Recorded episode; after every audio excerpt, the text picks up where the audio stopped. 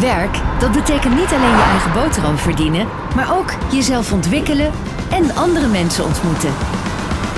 Werk is zo belangrijk, want werken is meedoen. In deze podcast hoor je het geluid Zo even de radio, de podcast wat eh, zachter eh, zetten. Ehm, ik ben onderweg, ik ben onderweg eh, naar eh, Mid-Zuid in, in Oosterhout. En ehm, we gaan toch iets leuks doen bij eh, Mid-Zuid. We gaan namelijk een, een podcast maken. Een podcast is een, eigenlijk een radio-uitzending die je op elk moment kunt beluisteren.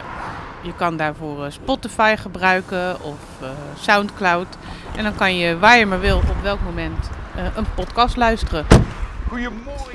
We gaan een podcast maken om te laten horen dat niet iedereen het gratis krijgt in het leven als het om werken gaat.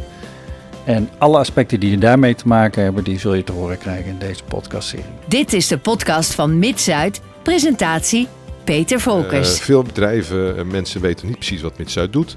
En eh, het gaat het dus heel breed opzetten. We gaan vertellen wat we doen, maar we gaan ook partners, kandidaten, inwoners, werkgevers gaan we betrekken. Over bepaalde onderwerpen praten, maar ook over hun beleving. Hoe gaan we nou met elkaar om? Waar zien we de mogelijkheden en kansen?